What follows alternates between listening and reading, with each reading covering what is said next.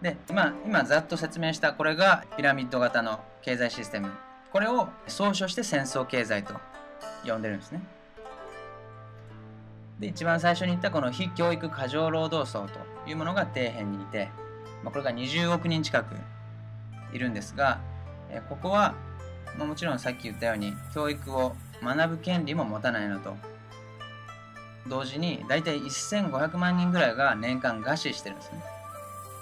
1500万人。で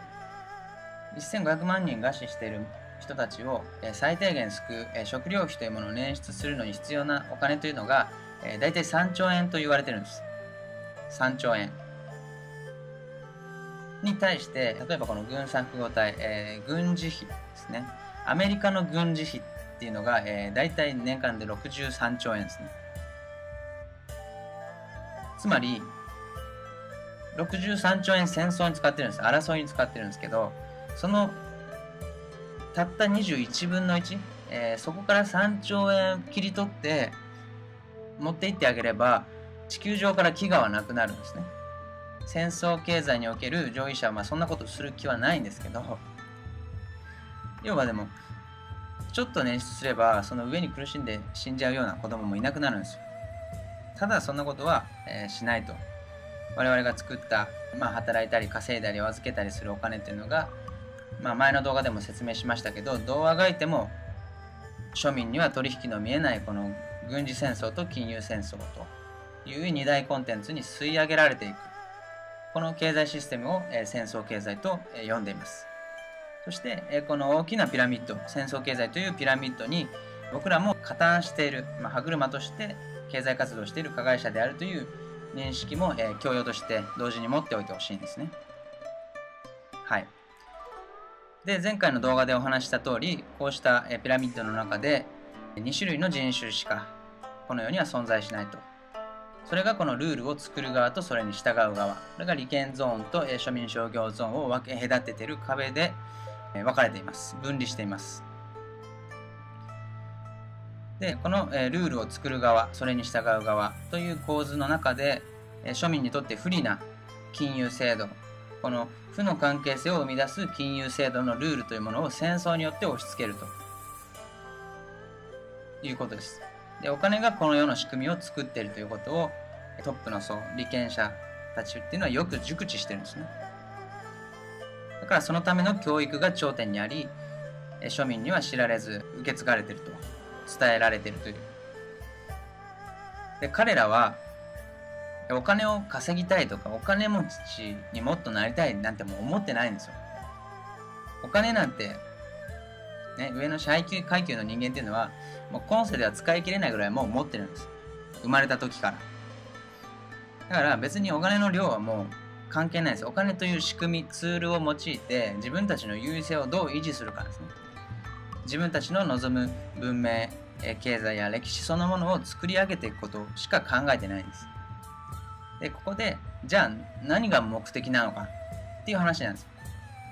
彼らは何が欲しいのか今の経済を作り上げている人間たちというのは何に向かっているのかこれからどんな歴史を描こうとしているのかっていうところなんですが何だと思いますか？彼らの今興味ある分野っていうのは大きく分けるといくつかあるんですが一つは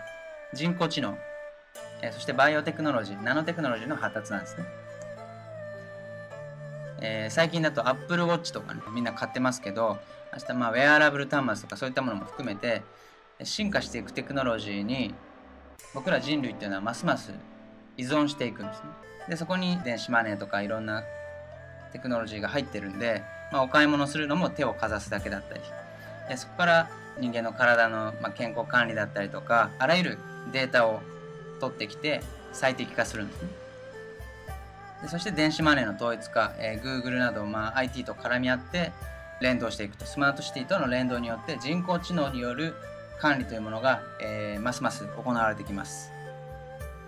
でもかなり進化してるんですね人工知能自体は。でこのままいけば技術的得意点という言葉もありますけどテクノロジーが人類を超える日というのが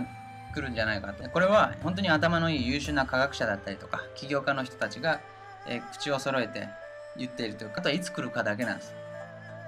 技術技術的得意点。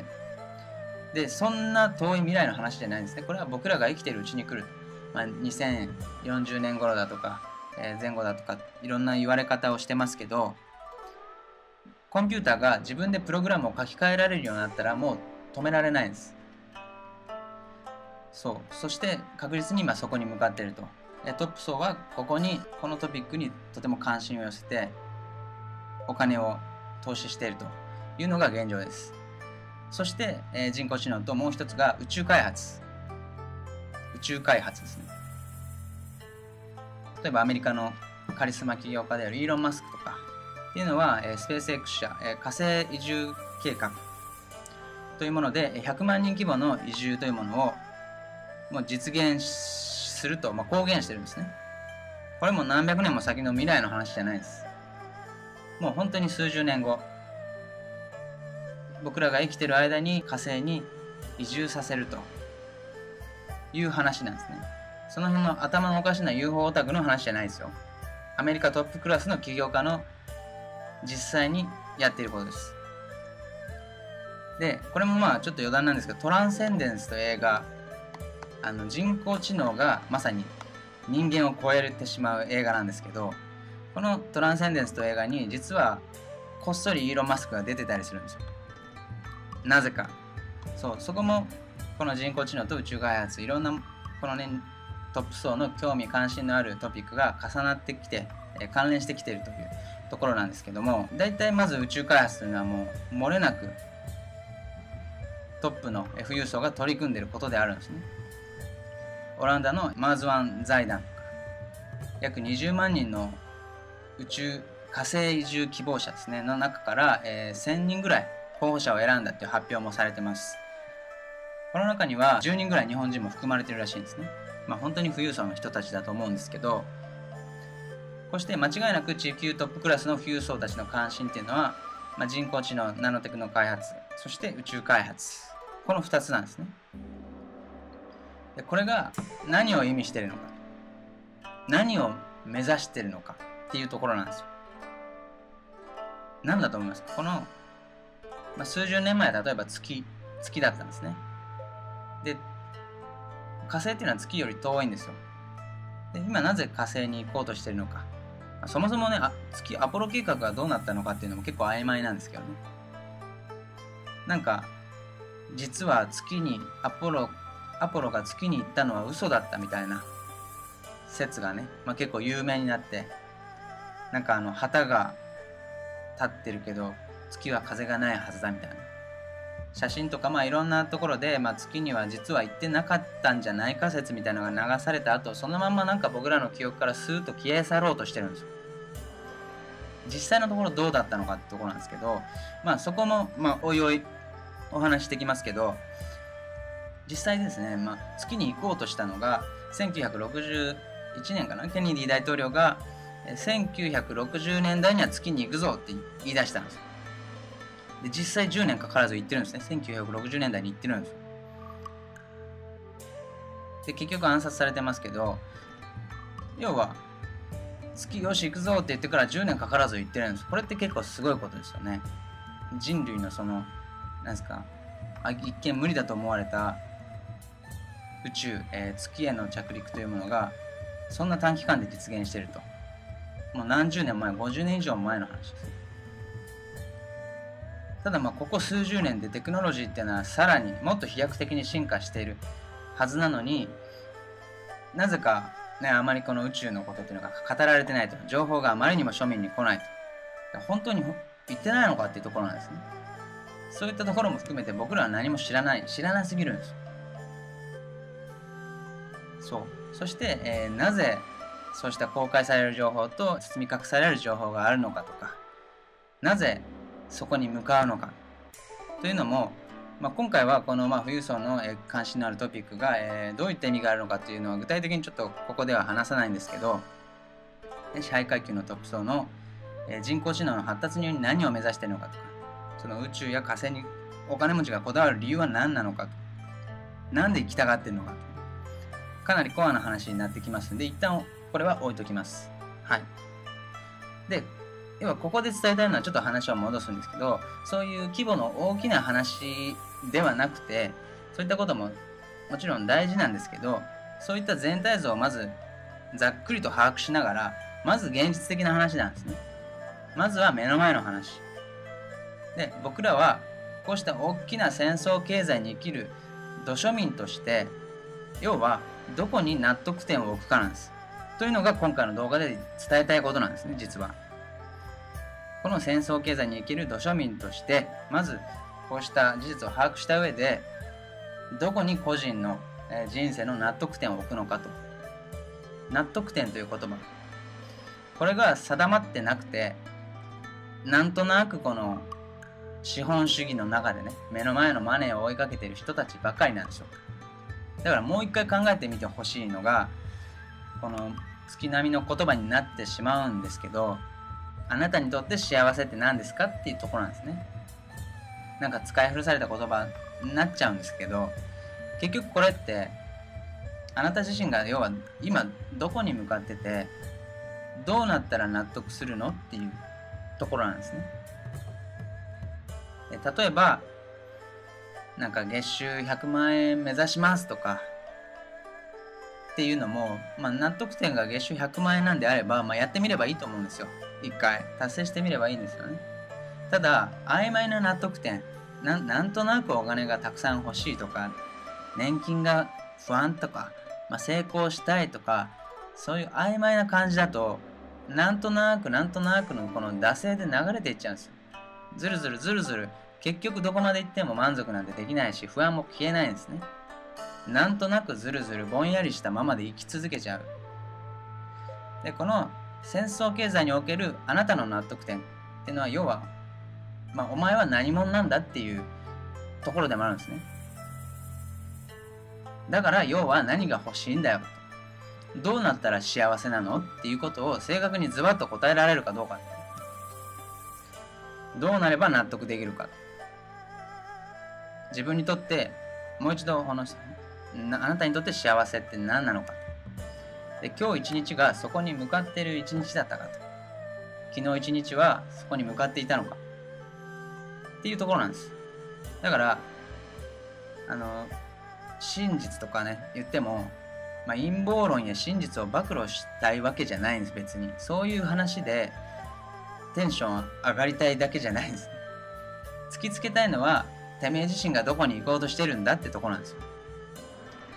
だから戦争経済について最初にこんないろんな話を最初にしたのは、こうあらゆることをこう多面的に理解した上で、まず自分の居場所と目的地を算出してほしいからなんですね。じゃないと、このまず目を曇らされて見えなくなってる人がほとんどなんです。こんないろんな情報に囲まれてね、この一方的に植え付けられた価値観や常識という偏見の中でもう一度自分自身のことを冷静に知っていくためには、こうしていろんなことを勉強することももちろんなんですけど、あとはこの自分自身の過去というものもね、もう一度この徹底的に分析することも大事なんですね。自分の過去、過去を掘り出す作業、この子供の頃どんな子だったかとか、今のあなたになるまでにどんなエピソードがあったかってことですね。このうまくいったこと、うまくいかなかったことも、なんとなくの思い出としてこの保存しておくんじゃなくて、ちゃんとこう振り返って自己解析してる人っていうのが意外と少ないんですね。でちゃんと自分のことを自己解析、過去を掘り出すこともせずに、ただ新たなノウハウとか、新たな知識とか、このないものねだり、新たなビジネスのないものねだりばっかりしてるじゃなくてこの自分の過去というルーツにですね意外とヒントっていうのがたくさん眠ってるんですね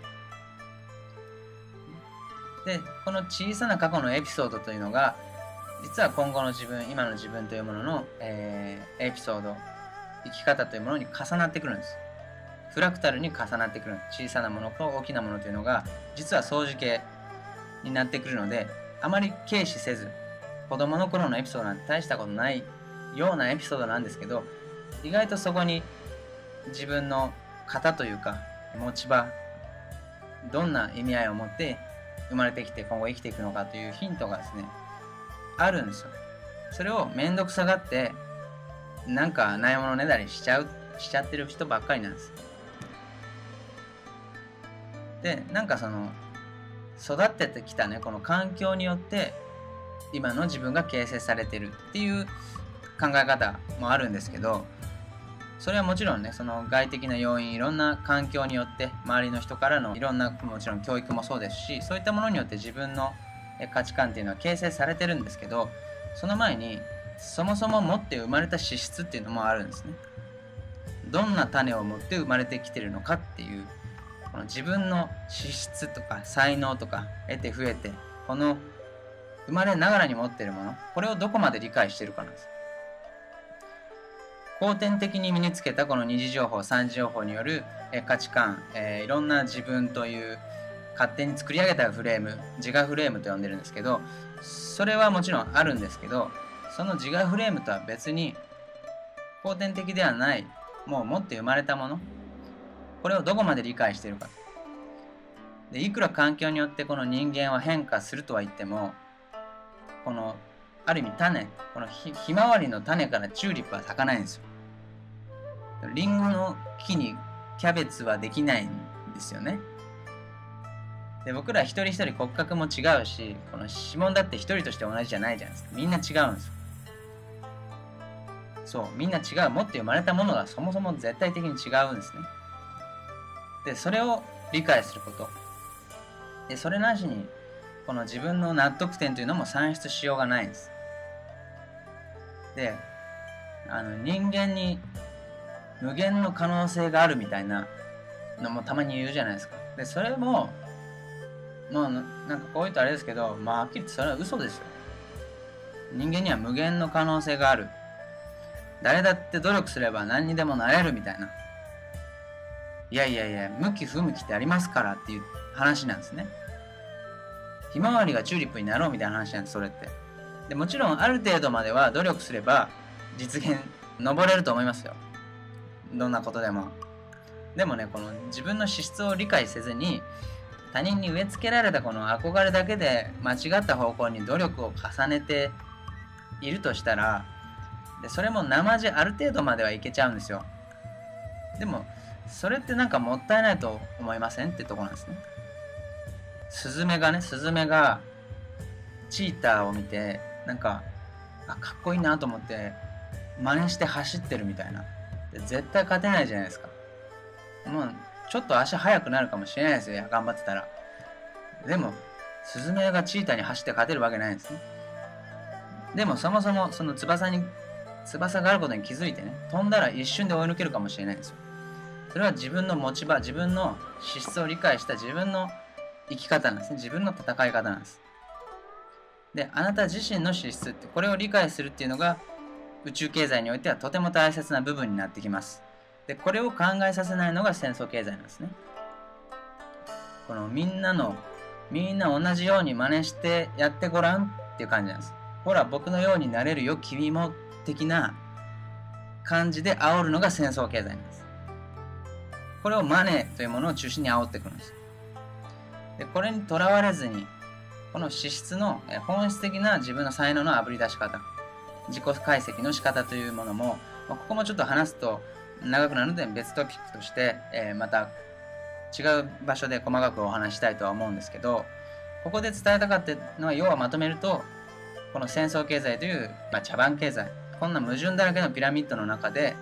僕らは生きてるんです。まずそれを自覚した上でその上で僕ら個人的にどんな納得点を置いていきますかってことなんです。でマネーに必要以上に揺さぶられすぎてこの納得点ずれてないですか？で本当にこの、ね、何十年後か分かんないけどこの病院で白髪になって死ぬ瞬間に、もう完全に納得できるというかまあラオウじゃないけど、北斗の拳のラオウ最後死ぬ時に、ね、我が生涯に一片の悔いなしと。であんな風に死ねるかなっていうところなんですよそんな納得点を定めるためにはそもそも自分の資質を理解する必要があると自分はどんな種だったのかとどんな花が咲くのかというものを自分が何者かも分からずにね納得点もクソもないよってことなんですはい、え、もう一度言います。この、お前とは何者なんだと。ごちゃごちゃ言ってるけど、要はどうなりたいんだと。この戦争経済において、今ポジションを把握した上で、シンプルにどこに向かいたいんだっていうことなんですね。はい。あと最後にこれ重要なこと。これ最後になります。えー、一つ考えてほしいのが、そもそもなんでこんな戦争経済になっちゃったのかっていう根本的な原因なんです。そもそも。なんでこんな、でこうこうして、まあ、ピラミッドで、まあ、ざっくりしか説明してないですけど、こうざっくり見るだけでもおかしな世界じゃないですか。なんか矛盾だらけで嘘だらけな世界なんですね。でこうした、まあ、ある意味この階級社会ピラミッドヒエラルキーが地球上からなぜ消えないのかで実はこれは地球の歴史を遡って見ていくともうシュメール文明以降常にこの主人と奴隷という構図は地球上から消えてなくなってないんですね。常に序列階層社会ピラミッド型なんです。持つものと持たざるもの支配するものと支配されるものとか二分してる世界。というものが地球のスタンダードなんです。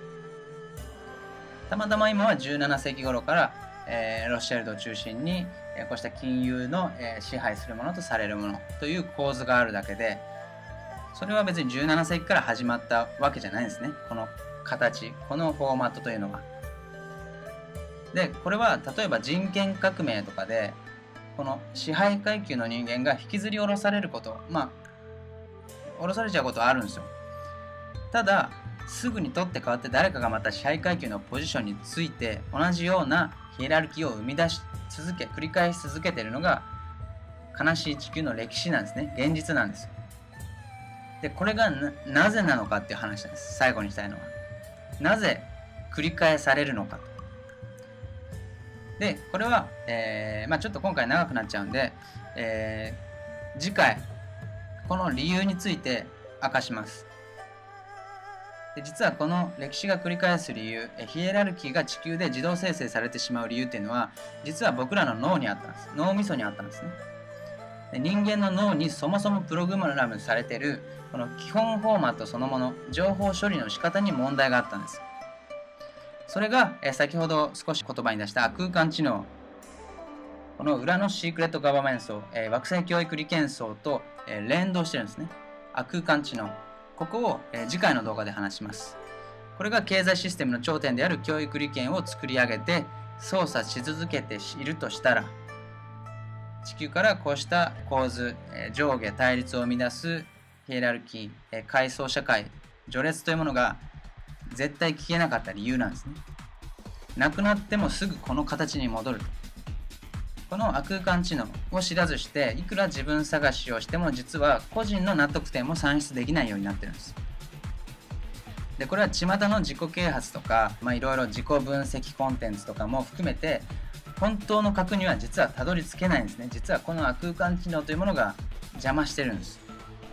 脳会話にアクセスする空間知能の正体。この時代によって形を変えながらも常に階層社会を歴史を作り上げてきた何万年と続く地球文明の根本的原因その全貌を次回の動画で公開します。